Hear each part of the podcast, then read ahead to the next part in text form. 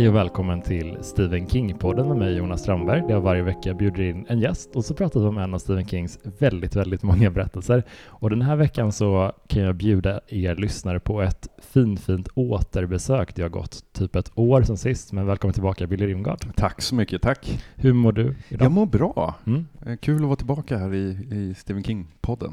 Vi har ju funderat länge på hur vi ska ordna med det här återbesöket. Vi, det var väldigt kul att prata med dig sist eh, och eh, vi pratade ju om The Running Man. Ja, just Den här dystopin, Backman-dystopin. Ja. Och bara, fan det hade varit kul att, att hitta en ny bok. Ja, precis. Och när vi chattade lite om liksom nästa, då tänkte jag att Backman-spåret känns ju kul att nischa in sig på. Definitivt. Håller helt med. Men jag är lite nyfiken, vad, vad har du läst sen sist vi sågs? Det var ett år sedan nu, Det men vad läste i somras? Har du några highlights att rekommendera? Man kan blanda, jag har blandat lite högt och lite lågt. Eh, Jag har fyllt på lite luckor, eh, klassiker, svenska klassikerluckor. Så Mm. det har blivit Selma Lagerlöf och Hjalmar Bergman en hel del. Mm. Och sen har jag faktiskt läst rätt mycket aliens fiction också. Oh, det är en pågående utgivning av nya böcker i Aliens-universumet. Eh, Den senaste jag läste hette Aliens Vasquez och ger liksom lite Ah. bakgrund till Vasquez och fortsättningen med hennes dotter. Jag tycker det låter jättespännande. Ja, och det, det, det, är, det är otroligt. Det Vad roligt otroligt. att eh, Aliens får den. Jag, jag upplever en tendens till en eh, comeback för Alien 3. Är det någonting du har Mhm. registrerat? Ja, kanske det. Det är för, på grund av William Gibson-manuset som blev serietidning och... Ja, lite det och lite att den här Assembly-katten, det var en filmjournalist som twittrade om det ganska nyligen, att han hade sett om den och bara tyckte att den var eh, jättebra, verkligen. Att den är så här skitig och, ja men, den, den, visuellt så påminner den ändå lite grann om den första Alien, upplever jag nog. Alltså Mm. att den det här smutset, det här an, de här använda miljöerna. typ. Just det. Så att, eh, ja, synd att det inte går att streama, man måste hitta någon sån DVD eller Blu-ray eller någonting. Ja. Just nu håller jag på att läsa en bok som heter Queen of the Cicadas eh, av eh, V. Castro. Eh, en skräckis som utspelar sig i den amerikanska södern med eh, mexikanska bomullsplockare som dör Oh. svåra dödar och sen kommer tillbaka för att eh, ta hämnd kan man säga. Är okej. Bra åka av. Vad spännande det låter. Mm. Eh, bra, mycket bra rekommendationer. Ja, jag tänkte att det passade podden bättre än att hålla på och flasha med att man läser klassiker. Nej, men jag, jag försöker lite mellan King-varven, eh, i den mån eh, som tid finns och sådär, så försök, i och med att King är så himla plottdriven, Mm. så försöker jag typ att hitta ganska stillastående berättelser, Ja. eller liksom romaner mellan varven för att ha bara så här ha någonting att växla tempo med. Men jag läste en jättefin nu i somras som heter Hemma av Judith Herman Mm. som handlar om en kvinna som bara relocatar till eh, alltså en tysk eh, småstad bara för att starta om sitt liv och det händer nästan ingenting i Mm. den. Eh, man får bara följa hennes dagar i den här lilla byn och ja, jag tyckte den var jättefin. Mm. Mm. Och perfekt pausfågel, Just det, just det. Mellan. vilket är exakt vad hon säkert vill höra, Judith Herman. Men det bästa är typ att titta på vad ligger typ topp fem på den här DN-listan, för det är ofta ganska lugna böcker. Mm. Mm. Vilket är rätt, eh, det kan vara välbehövligt ibland. Jag har ju Bodil Malmsten som sån, min sån pausfågel. Mm. Alltså när det har blivit för mycket, när man liksom inte orkar en till outpost som blir attackerad av aliens, då är det så, hi- då är det så himla skönt att bara landa in Kan i man bli mätt på outpost och bli attackerad av aliens? ja, men det är ett jättebra ställe att landa in på tycker jag, och läsa de här böckerna som ja, eh, är kanske lite mer reflekterande. Jo, men jag håller verkligen med och jag plöjde även eh, den här Herman Hesse, Steppvargen, den här jättemärkliga, eh, lite psy- psykedeliska nästan, klassikern, eh, utan att ha läst någonting av honom tidigare. Så läste jag den på en tågresa och mådde så dåligt när jag kom fram. det var som att man blev helt eh, omskakad. Det är inte så här att det var en emotionellt stark upplevelse kanske, men jag blev lite så illa till mods bara av att läsa den. Och det är också en styrka kanske i och för sig. Men eh, ja, så det, jag fick tog, plockade pretto-poängen idag. Mm. Eh, idag ska vi prata om något helt annat. Eh, vi ska prata om Blaze. Ja. En Richard Bachman-roman, frågetecken, som kom ut 2007. Kom ut 2007 men skrevs långt mycket tidigare än så va? Mm. Som jag förstod det på förordet så eh, skrev han den eh, och la den i den berömda eh, bok, eller vad heter det, byrålådan. Just det. ja, eh, och det var liksom, han plockade upp den, läste den och tänkte, men det här var väl inte så illa liksom. Mm. Eh, som, och som jag förstår så är den här utgivningen eh, i princip orörd från det ursprungliga, alltså att det har inte skrivits om. Mm. Jag vet inte om jag förstod, förstod det rätt, men Ja, men jag tror att han, han kanske justerade vissa, den skrevs ju typ under 70-talet sådär, så att jag tror att han har eventuellt justerat bort lite så här t- väl tidstypiska referenser och sådär, alltså som är svåra att hänga med i nu. Men i övrigt så verkar den vara väldigt trogen och det, det tycker jag man känner ganska mycket på, på språket Mm. också, att det, den känns ju väldigt Hmm. Nej, men, nej, jag skulle inte säga att den känns jättebackmansk nödvändigtvis, men mer att den känns som en, en väldigt tidig roman för en författare. mm. Alltså typ en, ett stilexperiment nästan. Mm, mm. Typ. Eh, Och det är så roligt för att i våras typ så läste jag eh, Steinbecks eh, Massa människor och jag bara drog paralleller oavbrutet. Ah. Men även till den fina Nicolas Cage-komedin eh, Racing Arizona. Ja, just det. Eh, Just det. såklart. Mm. Eh, vi, vill du beskriva plotten? Alltså, jag vill bara säga att jag älskade den här. Jag är så himla glad att Mm. jag läste den. För Mm. det, I min värld var det fem av fem. Alltså, Mm. Mm. uff, jag tycker så mycket om den. Ehm, det handlar om en uh, lirare som heter Blaze som eh, en gång i tiden hade ett, ett eh, glittrande liv framför sig men på grund av eh, en farsa som misshandlade honom så han blev lite, vad ska man säga, lite långsam i huvudet. Eh, på grund av fruktansvärda tillvaros på, hos fosterhemsfamiljer och på barnhem och så vidare. Hamnade, har liksom hamnat på en plats i livet där han, efter att hans han, han, han hängde tillsammans med någon slags con artist och de gjorde så här små stötar. Och den där con artisten gick bort. Nu är han själv, sitter i, i ett skjul någonstans i snön och ska genomföra sin stora caper, nämligen att kidnappa en bebis som är arvtagare till någon stor eh, sån förmögen familj Mm. och kräva en lösensumma. Men Mm. som sagt, han, efter att hans pappa kastade honom ner för trapporna och han var, låg i koma och, och sånt, så liksom, han, han kanske inte har alla hästar hemma längre. Eh, Nej. Nej, men han, han får alltid fråga sin, eh, eh, George heter kompisen va? Han får alltid fråga honom om råd för alla, innan de ska göra någonting. Eh, så det är ju ganska intressant att han, han känner att någonting kanske man ska göra här, men jag vet inte riktigt vad. Ja, ja. Better ask George. Och grejen är att förra året så, jag har en, eh, jag har ett sånt återvinningsrum, alltså där vi slänger våra grovsopor. Mm. Där finns det en bokhylla och där hittade jag en novellsamling som hette Doghouse Roses av Steve Earle, en gamla Mm. singer-songwriter. Ja, Galway Girl. Ja, precis. Mm. Som jag plockade upp och började läsa och blev helt knockad av. För den hade såna här, bara The first time Johnny came to the bar, the door opened like it had been hit by a freak December tornado. Och man bara Nice. åh, i den här, det här vill jag vara mustigt språk. ja, exakt. Och det var liksom så sjukt mörkt och det var liksom, det fanns inget hopp, utan det var lite så här att alla stories börjar med, liksom karaktären är alltid, det är alltid riggat. Det, det, den här karaktären kommer inte att lyckas och sen får man liksom bara följa the downward journey Mm. på något vis. Och jag blev helt så tagen, det var en fantastisk eh, bok, eller novellsamling. Så jag ville läsa mer och upptäckte då faktiskt att den, det finns en litterär eh, genre som heter country noir. Mm. Ehm, och då så googlade jag vilken är den bästa country noir-boken och då så högt på många listor var en bok som heter The Devil All The Time av Donald Ray Pollock. Och jag läste den också så här, det är så mörkt. Alltså Ja. det får ju Wire att framstå som hopp, hoppets tv-serie. Jag, jag måste läsa den. ja, Vilket bra tips. och det utspelar sig alltid, ofta i, i liksom amerikanska södern, det är fattigt som fan, det är skitna pickup trucks, och man bor i mobile homes, eh, ett vådaskott går av, alltså du vet, det är Mm. bara, det är så liksom becksvart liksom. Mm. Eh, och det är en sån genre, man kan inte läsa flera i rad, utan man får liksom vän, man, man får läsa lite Alien, man får Konstanta pausfåglar. Ja, exakt. För det är verkligen så, det, ja, det är sån misär.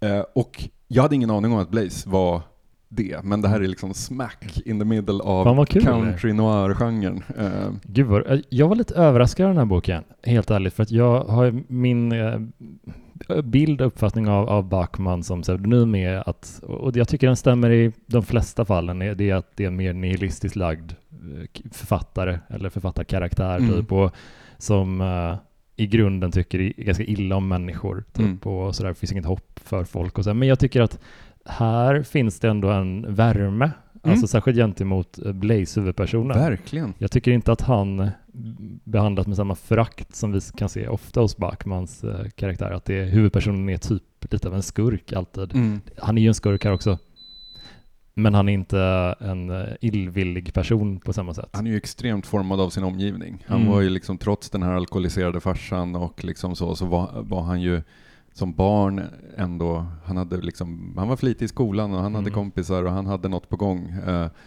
Men eh, efter att ha blivit kastad ner för trapporna så tog allt det slut. Och sen Mm. är det ju på något vis så, alltså under, när man får följa, det är ju flashbacks till eh, liksom hans livshistoria sammanvävt med eh, själva plotten.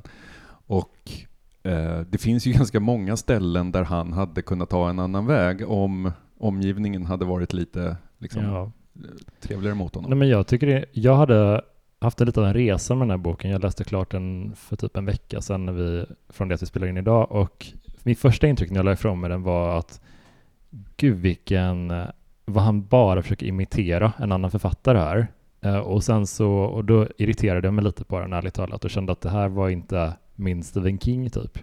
Men så gick det några dagar och så läste jag om några passager och eh, sådär. Jag började känna att det här tycker det är ett ganska fint sätt för att det, alla säger ju det att om man ska lära sig skriva skönlitterärt, hitta någon som du kan imitera Mm. typ så du kommer igång och lär dig liksom formen lite. Mm. Och det, han imiterar ju en av de bästa eh, i min mening liksom så att eh, Steinbeck-parallellerna skadar inte så mycket när den har fått smälta lite. Nej. Och sen så läste jag, precis efter det så läste jag Cujo Mm. och eh, drog absolut, kanske väldigt nedlåtande, men jag drog absolut paralleller där också för att Cujo är ju en jättesnäll familjehund som eh, råkar gräva i fel hål och blir klöst av en eh, fladdermus Mm. och då blir han rabiessmittad. På samma sätt lite grann så blir ju Blaze liksom, som du säger, han blir utsatt för fysiskt våld och hans hjärna funkar inte som den ska göra. Mm. Jag kan inte säga riktigt att man kan skuldbelägga honom för allt han gör heller Nej. på grund av det. Att det, det är svårt att göra honom till en ond person på samma sätt som Cujo bara, ja men vad fan, han är ju sjuk i hjärnan. Ja, ja, det ja. går ju inte. Um, så att jag tycker nog mer om den nu än vad jag gjorde för en vecka sedan faktiskt. Jag förstår. Och jag är lite Mm. ovan, ovan vid den resan så. Nej, men grejen är att man, det beror väl på kanske vilka, alltså jag fick ju ganska fort på med de här country noir-glasögonen och bara Mm. ja, att, Ja. Alltså, vad, allt bara stämmer. The stars are aligned liksom. Men om man ska liksom se den, den har inte så mycket Stephen Kingskt eh, över sig Nej. i form av liksom, alltså de temana han brukar använda eller vad man ska Mm. säga så. Det finns inte, den är ju liksom kanske, den kanske mer är ett personporträtt än en Mm. port, plottdriven så att säga. Ja, och särskilt alltså, om man också jämför den med förra boken vi pratade om, The Running. Man. det är liksom helt olika typer av, eh, av berättelser Verkligen. såklart. Men, eh, men vad, vad, har du någon, någon särskild detalj som du fastnade extra mycket för i, i Blaze? Ja, jag tyckte det var jättejobbigt när han, han bor på ett barnhem och eh, så kommer ett par dit och hämtar honom och använder honom i princip som arbetskraft. Liksom. Och den, den träffade nära, för jag har, en, jag har en kompis som man växte upp på eh, linje 19 i Stockholm, Stockholms södra förorter. Eh, mycket narkotika i hemmet och så vidare. Och han var ju med om exakt samma grej, så här, att han Alltså så här, jag ska inte sväva ut och bli för långrandig, men så här, eh, polisen gjorde aldrig några insatser mot henne för hon, de använde liksom honom som, vad ska man säga, eh, påtryckningsmedel för att få henne att gola på andra. Så här. Mm. Eh, men han, hon var helt dysfunktionell så han kunde inte bo hemma utan han bodde mycket hos sin mormor. Men vid något tillfälle där så kommer liksom poliserna i någon slags nattlig räd och hämtar honom från hans mormor och kör iväg honom till en barnhem i Sala tror jag det var. eh, Där han liksom använde som eh, barnarbetskraft, rensa kalkonburar. Mm. Och när de gjorde roliga grejer, eh, typ åkte till något sommarland eller något sånt där, då skickade de hem honom hit till, till Hökarängen och hans knarkade mamma. Liksom.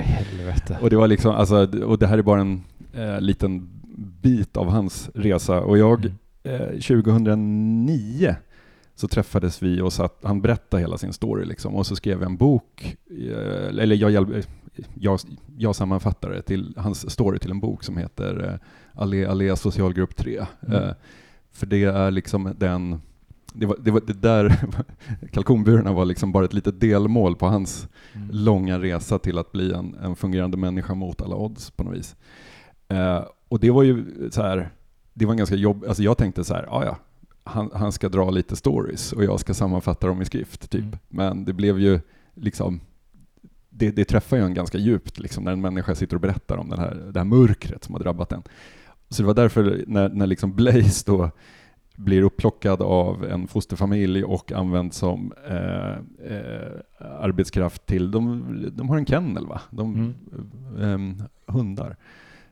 Och någon av de här hundarna, han får shoppa ved också, och när han har liksom huggit ved fel så får han stryk. Typ. Alltså det är ju så mm. mörkt. Så. Men det, det, träffade ju mig ganska, alltså jag tänkte mycket på Robban då när jag liksom, eh, läste det. Eh, men annars, om, om, man bortser från det, så gillar jag eh, miljö, alltså den här snöstormen som drar in och mm. de här gamla Chevy Impalorna som lämnar spår som man sopar igen. Mm. Och, ja, ja, otroliga miljöer faktiskt. Det är väldigt målande, mm, verkligen. verkligen. Men jag tycker mycket om uh, de här korsklippningarna som King gör mellan nutid och uh, Blaze uppväxt. Typ, mm. och hans uh, re, vi liksom, nutid är, är lika med den här kidnappningen av spädbarnet och dåtid gradvis, steg för steg, från att han växer upp till att han blir lite äldre och sådär. Så att det, mm. de möts lite grann på vägen där. Mm. tycker jag var väldigt snyggt och det, man påminns också hela tiden om var han kommer ifrån. Så att som läsare blir man det är väldigt mycket svårare för mig som läsare att döma ut honom då, mm. när jag hela tiden ser var han har varit för bara några år sedan. Mm. Typ. Så att det, ja, men det, det är ju lite en empatiövning för mig, för jag kan gärna ofta tendera att hata skurkarna liksom. Sådär att det, att känna att King ibland. Uh, nej, men nej, förlåt, det här, det här är lite att pissa på. King, en, en King-filmatisering jag tänker på, uh, It Chapter 1, mm. den är Henry Bowers-gestaltningen där, han mobbaren som trackar ungarna. Han är ju typ Satan nästan. Han beter sig, han torterar dem och bränner dem och sådär. Och sen så ser man att hans pappa är typ en riktig sadist och då känner jag lite att filmskaparna vill att vi ska Ja, vi förstår. Mm. Och jag gillar inte när man känner sig som man är nudgad åt ett håll och sådär. Men så känner jag inte med Blaze och det är så kul för att det är en så tidig King då mm. och han lyckas ändå hålla den här, ja men att man bryr sig om huvudpersonen verkligen. Och, eh, precis, jag håller med att man, det, det är liksom inte så mycket en övning i så här fungerar det sociala arvet. Utan det är mer bara en ganska plain beskrivning av, hans, av resan han har gjort. Ja. Liksom. Och förbifarten i en mening, han är på något så här sommarcamp och uh, plockar bär. Uh, och ligger med någon av tjejerna som också är där, som kommer från någon så här ungdomshem uh, typ. Mm. Um, och så här, det han inte visste om var att hon blir så gravid och barnet adopteras direkt bort. Och sen så nämns det i en mening att, att den sonen då var på, på, i delstatslaget i amerikansk fotboll samtidigt som han tog en master i så litteraturhistoria. så att liksom generna var det liksom aldrig något fel på, nej, nej. utan det är den... Det, Ska, skadad liksom. Ja, exakt. Ja. exakt. Uh, det är så hårt. Jag tänkte ju väldigt mycket på den scenen där han träffar den här tjejen och jag tänkte direkt på när Lenny träffar den här tjejen som eh, eh retas lite med honom i massa människor och eh, det slutar ju inte bra, spoiler alert, för henne liksom. Eh, för att han, alltså det finns en klassisk scen där Eh, Lenny får, tidigare i boken, där Lenny får ta hand om en hundvalp och han klappar den jättemycket, men han är en väldigt, väldigt stor, väldigt stark person. Han har ingen koll på sin styrka, så han råkar eh, knäcka nacken på den typ, eller kväva den och sånt där. Och det dra sedan ett varv till fast med en kvinna liksom. Mm. Och det är då allting börjar gå åt helvete. Och jag kände bara oj, ska han göra en uh, Steinbeck här? Just. Uh, glad att han inte gjorde det. Mm. Att det inte är en, alltså det har det känts som en imitation lite. Ja, just det. Men kan du känna så ibland när du läser en författare som du känner att det här känner jag igen jättemycket. Eh, Hur, eller hur uppfattar du det? När du, när, du, när du lägger märke till det? Jag tycker det är svårt generellt att läsa saker från 70-tal mycket, därför att mycket av det vi idag ser som en trött tråp eller en klyscha, så, kanske inte var det då. Mm. Eh, och det är en helt annan grej om man läser saker från 20-talet, för då fanns inte alltså den typen av plottdriven eh, det handlar mycket mer om karaktärerna och eh, liksom en satir, en slags samhällskommentar om här har vi den eh, dumma men eh, mäktiga godsägaren som kommer och gör något. Och så ska man kunna känna igen sig i det då, att ja, ja, det där är ju som Jonsson här uppe på, på kullen liksom. Mm. Eh, tänkte på det när jag läste Selma Lagerlöf, hur otroligt fokuserat det är på olika attribut som liksom prästen har eller som, ja, så att man ska, igenkänningen ska vara hög. Mm. Men sen så händer ju någonting, alltså, nu- sitter jag och pratar som att jag har läst litteraturhistoria, men det händer ju någonting va, på 60 och 70 Nej men alltså det, när, när, när man säger att efter 60 och 70-tal tycker jag att man ser en där börjar ju liksom romanen och filmen allt mer mötas. Att de stora romanerna har ungefär samma tempo och upplägg som stora blockbusters. Mm. Eh, och där man, om man ser en, en, en blockbusterfilm från tidigt 70-tal, då ser vi ju i stilen och filmen och allting att det här är gjort då. När man läser en text så är det inte lika uppenbart, vilket Mm. gör att man kan ibland reagera så att så här, det här var trött, det här har ju gjorts hundra gånger. Men den kanske var först och så har det gjorts hundra gånger Ja, efter det. just det. Så. Ehm, så man, eh, ja, det där är svårt. Ja, Mm. ja, men det är jättesvårt. Jag tänker att den här är en, eh, en mörk, alltså nästan mörkare remix av Möss och människor på det sättet att i, här är ju Blaze lite mer av, alltså de har ändå kidnappat ett spädbarn. Alltså det är ju, det går ju inte att bortse från, även om man, det finns förklaringar och sådär, de, det gör ju att man får en helt annan typ av känslor för honom, även om man kan förstå var han kommer ifrån. Han har ändå tagit någons barn. Ja, och grejen är så här att precis när man, alltså så här, man känner ju för honom. Mm. Så här, att han åker till den här barnaffären och köper en vagga och blöjor och mat. Han vet inte vad han ska ha, så han bara Mm. "Ja, min brorsa har fått barn och jag tänkte överraska dem för de har inget. Så här, jag behöver allt man ska ha när man ska ha en baby. Och man bara tänker så här, nej, nej, nej, nej, nej, det här kommer ju gå att spåra liksom. Mm. Men sen då när han gör själva kidnappningen, då så sänker han ju någon farmor eller vad det är, en mormor, Mm. som är uppe för att mata sin katt eller någonting. Liksom. Så hon, hon kolar inte, men hon hamnar i koma typ. Han Ja. bryter nacken med ett knytnävsslag, för han är ju så himla stor också, Blaze. Och genast så, alltså de här känslorna man fick att stackare, kom, liksom, kan, du Mm. inte bara, kan du inte bara ta ett jobb på någon bensinmack typ?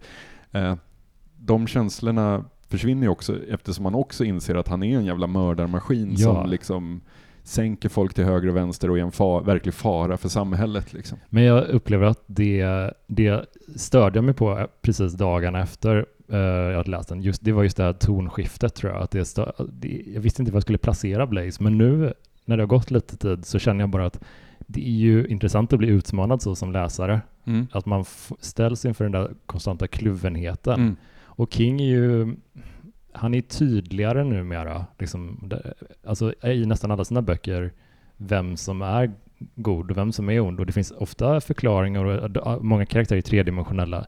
Men det, Blaze är inte lika renodlad. Nej, den förra vi läste, Running Man, där är ju jag-personen så här, å ena sidan försöker han störta en fascistregim i princip genom att inte spela med deras regler. Å andra sidan så dör ju folk som flugor på hans liksom, eskapad genom, genom landet. Ja. Också otroligt svårt att placera om han är ond eller god eller om det bara är... Han liknar lite Blaze faktiskt som naturkraft. Mm. Sån hatfylld, eller Blaze är inte hatfylld, han försöker ändå bara överleva. Mm. Ja, ja, precis. Han gör vad han känner att han behöver göra. Mm. Det är inte så att han... Nej, men jag tror kanske att det är någonstans här man kan hitta nyckeln till att det finns ändå en, en liten uppdelning, även med folk som gillar Stephen King, att det är inte en hundraprocentig kärlek gentemot Bachman-böckerna mm. som helhet. Och jag tror att King söker många sig till för att han, som en trygghetsgrej. Just det. Att vi vet, han är en ganska omfamnande författare, liksom, även när han berättar om hemska saker. Bachman är ju liksom... Det, det är svärta. Ja, det, man, man, är, man känner sig inte ompysslad i Bachmans böcker, man känner sig utmanad mer. Ja. Och här tycker jag han gör det, eh, den typen av utmaning gör han nog typ som bäst här nästan den kluvenheten man känner inför. Tidigare så jag var väldigt förtjust i, eh, eller oväntat förtjust i uh, vägbygge, roadwork, mm. vilket jag inte trodde jag skulle vara. Men jag tyckte om den. Jag tyckte den hade liksom jättemycket intressanta, man kände att det var en ganska ung man som skulle skildra lite för komplexa skeenden för hans erfarenhet, men det var ändå en jätte... Jag har inte läst den. Mm. Vad är hisspitchen? Det är lite uh, falling down typ, mm. uh, fast i en king take. Mm. Sådär. Och den är, den är väldigt intressant uh, och man förstår ändå honom. Det är en person som känner sig förbisedd av samhället, sviken av systemet och sådär och han bara, jag pallar inte den här skiten längre. Mm. Nu, ja. Men jag tycker det är intressant, så här, i Blaze, det, jag, det, det var verkligen inte övertydligt på något vis att det blev någon slags eh, plakatpolitik. Men det är ju ändå en kommentar till hur samhället sviker Blaze gång på gång på gång på gång. Mm. Alltså själva anledningen till att han bor med sin alkoholiserade pappa överhuvudtaget är ju att myndigheterna inte orkade utreda mm. om han skulle verkligen bo där och så vidare. Ja. Um, och sen är det ju så hela vägen. Han bor på något ställe som heter Hetton House som är någon sån uh, ungdoms, inte anstalt, men typ. Um, och där har de ju en uh, rektor som tar upp dem, trots att de är 15-16 år, så tar han upp dem och smiskar dem med någon sån här paddle. Just det. Uh, de får dra ner brallorna och bli förnedrade. Um, och därifrån så blir han ju utskickad då bland annat till den här fosterfamiljen där han måste eh, göra rent hundburarna och hugga ved och sen så är han på ett mycket bättre ställe där han plockar bär där och lär sig köra bil och mm. de bara vi vill att du ska jobba kvar här och sen så dör han som äger den här farmen. Mm. Jaha, okej, okay, då kunde han inte, alltså så här, få, antingen så är det folk som bara skiter i och bara pissar på honom, mm. eller så är det folk som ser hans potential men typ inte kan agera ja. på den. Så det är också en beskrivning av ett samhälle som har haft många chanser att göra Blaze, trots sin skada, ja. till en bra medborgare. Ja, verkligen också. Det, liksom. Ja, men det är också en fin gestalt, eller en fin, eh, nej det är helt fel Det är också en, ett, en gestaltning av ett samhälle som är väldigt beroende på enskilda individers goda vilja, känner mm, jag. Mm. Att det var så här, han hade tur som hamnade hos den här bärplockarpersonen mm. liksom. Det, jag tycker det är så det, han, King visar hur otroligt skört samhälls, det amerikanska samhällsbygget är. Och, och den bergplockaren har ju dessutom, eh, hela byn gaddar ju ihop sig mot honom för att stoppa det här, för de vill inte ha massa ungdomsbrottslingar mm. i byn, men Just prästen det. typ Eh, tystar dem och säger att as good Christians we need to, ja bla bla bla. Mm. Så att även, inte ens den var ju uppe, självklar att det skulle kunna ske. Liksom. Nej, men det, det, som svensk är det ju väldigt lätt att uh, kritisera hur andra länder väljer att liksom strukturera sitt samhälle och sådär. Men jag tycker fan att det är det är något väldigt skört hur, hur otroligt tunt det sociala skyddsnätet är i USA. Mm. Det är ju fortfarande typ så. Det är ju väldigt, alltså hamnar man utanför så är man lite körd. Mm. Hamnar man utanför här, det är inte kul heller. Och det, men det är mycket svårare i Sverige att göra det upplever jag. Att mm. det, det, finns flera instanser på vägen som inte funkar perfekt men som ändå finns. Ja, så. samtidigt som så här om man åker ut till någon förort och kollar liksom förutsättningarna ja. när du är ung och växer upp utan hopp. Såklart, alltså, såklart. Det, är inte, det är inte helt lätt. Liksom. Nej, men vi är ingen. Gulland heller. Men jag tänker bara att grundsynen typ, att man måste uh, vilja... Jag vet inte, det, jag först, det är lite svårt att tänka sig hur det är att vara amerikan. Det, det, det är en mm. nation grundad på liksom helt andra förutsättningar än vad, vad Sverige och sådär. Men jag vet inte. Det, vi har ju ett större förtroende för statliga instanser i Sverige Mm. än vad de har. Så Mm. kan man väl om man ska utan att generalisera allt för mycket. ja, precis. Eh, sådär. Så att, ja, men det, det, den, här, den här vilda västern-världen, den finns ändå fortfarande spår av den i, i, i amerikansk kultur på något sätt. Ja, och det finns ju någonting i det här när han hankar sig fram då tillsammans med den här con-artisten George, som inte verkar vara en särskilt trevlig prick. Alltså George, Nej. liksom, han är ju en väldigt eh, kontrollerande person och väldigt nedlåtande. Talar hela tiden om för Blaze vad han inte kan göra för att han är för dum för det och sådär. Mm. Otroligt oskön. Ehm, men sättet de hankar sig fram på, då är ju, det är ju verkligen i samhällets absoluta bottenskikt där de försöker få ihop fyra dollar till en eh, middag och Mm. blåser någon tant på och säger att de är från kyrkan och håller på att samla in. Alltså så Det är här, så jävla deppigt. verkligen så här, ring, ringa på dörren och säga hej vi har en insamling till det här, har du Mm. några pennis över liksom? Ja. Uh, Det är så jävla deppigt. Ja, men det är de här små, små bedrägerierna som är så jävla sorgliga.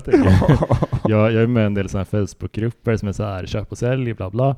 Och det, det, de har ju alltid så här varningstrådar för de som bluffar och sådär Mm. och försöker sälja.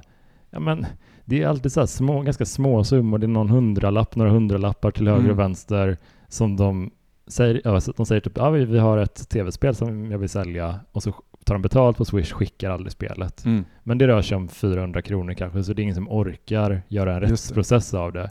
Så de håller på ganska mycket, men och jag, jag får alltid sån svindlande ångest när man ser de här posterna där de ännu en gång försöker sälja någon skit de inte har hemma. Ah. Så, så känner jag verkligen när, när man ser Blaze och George Mm.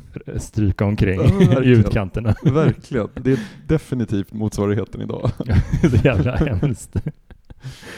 Men eh, Och det är väl det han försöker liksom ändra på genom att go big här också. Mm. Och, en, en stor heist och sen så är det bra. ja, ja, men det här med lösensumma och allt sånt där, det hade han inte riktigt räknat ut hur det skulle... Nej, men att de inte har planerat någonting.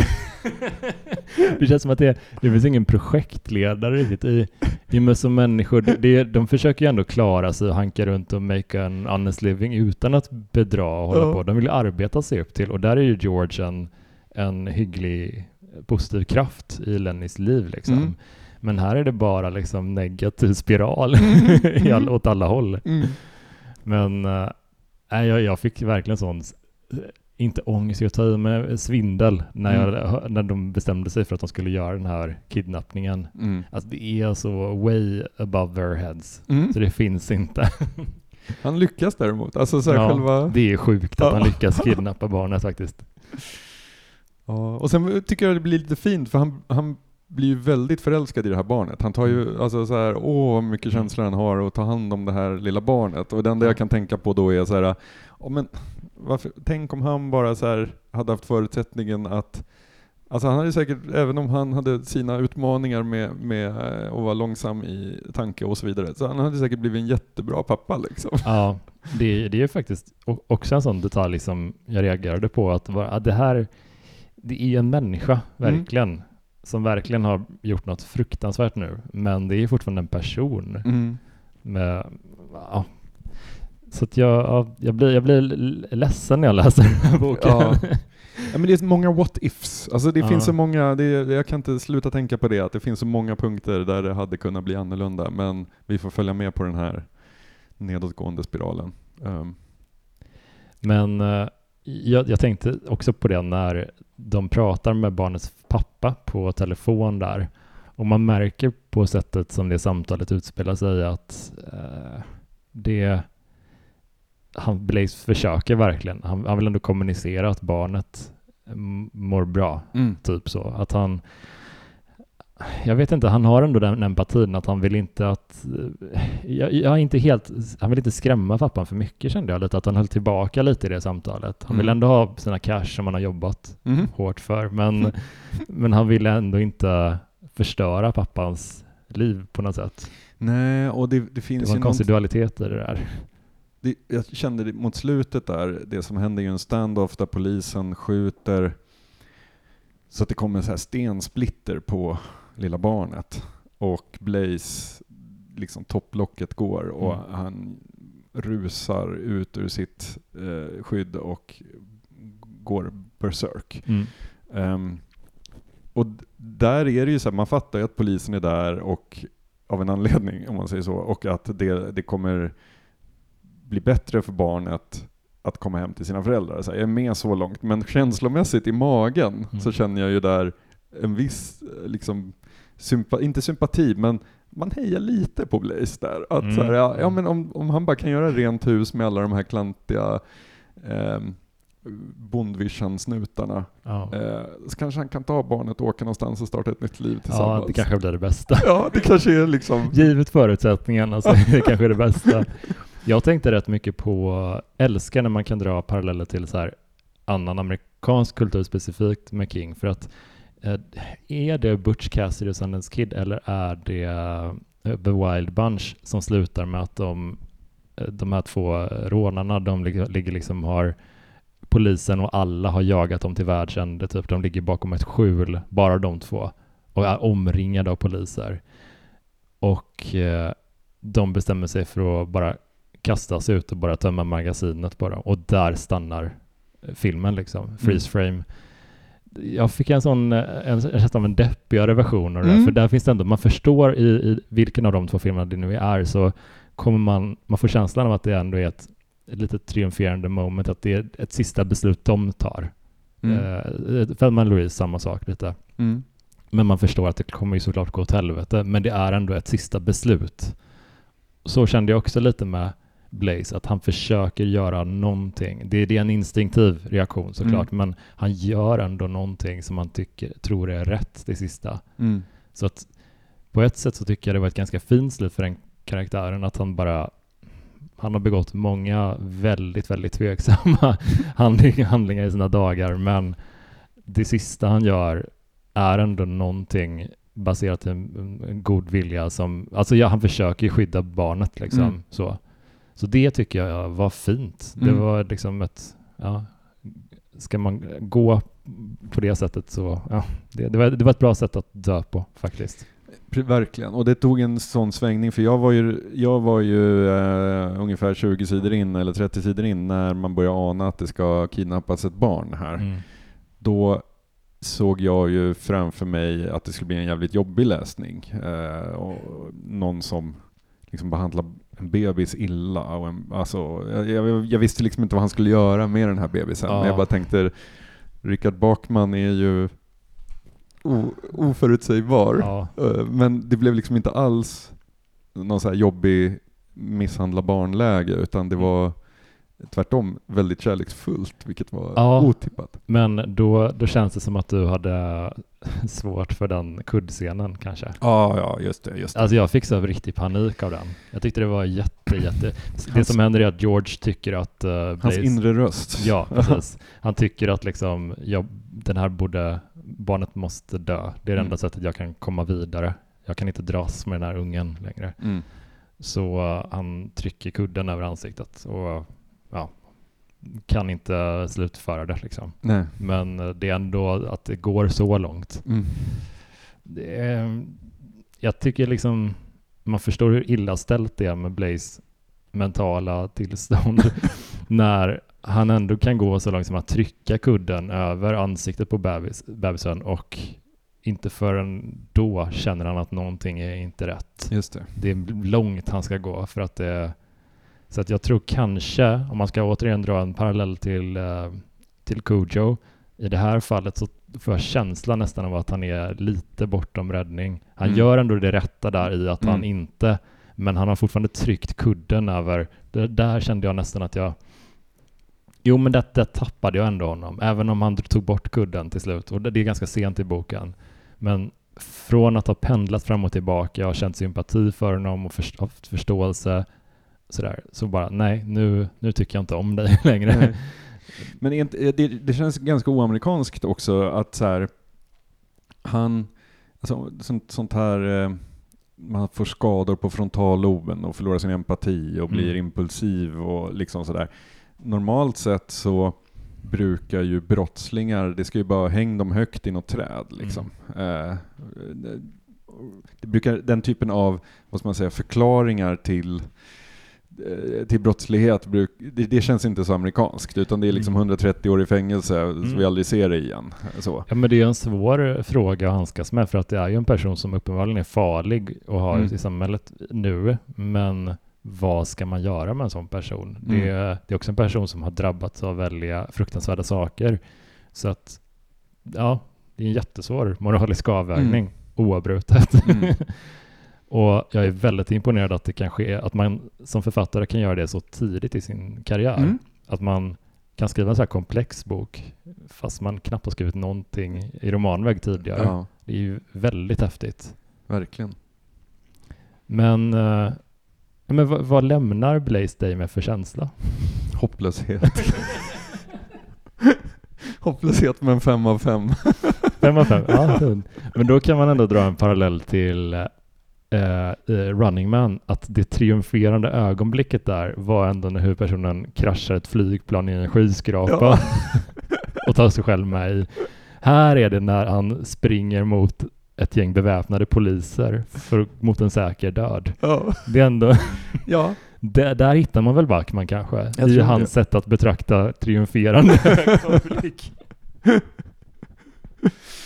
ja. Men uh, det var väldigt kul att prata Backman igen med dig. Ja, det är samma. Det, samma. Uh, det, det, det, jag gillar när man blir tagen på en resa med en bok. Jag skrev med uh, poddstammisen Helena Dahlgren uh, precis efter att jag hade läst den här och bara Gud, jag tyckte inte alls om den här. Jag, tyckte den, jag störde mig jättemycket på den, bla bla. Och sen så bara, när den har marinerat, jag tycker det är, det är något som händer med den då. Att mm. man, jag älskade den absolut inte, jag tyckte den hade en del, störde mig lite på den här imitationsgrejen med, med Steinbeck. Men som helhet, alltså jätteintressant karaktärsporträtt mm. som man inte har sett i King tidigare. Så att, ja, det kan man väl stänga boken. Jag vet inte hur det ligger till i din backlog, men om det finns någon backman kvar så kan jag komma tillbaka om något år och ja, så går vi i mål med Jättegärna. Jag tror vi har, har vi någon kvar? Jag vill jättegärna med dig, med dig igen i alla fall. Vi, vi kan titta på hur det ser ut med, men eh, tack så jättemycket för att du gästade Bill. Det är alltid fint att prata med dig. Tack för att jag fick komma, jättekul. Och eh, tack för att ni har lyssnat på det här avsnittet. Hoppa in i Facebookgruppen som heter Stephen King på den eftersnack så tar vi det vidare där. Eh, hej då!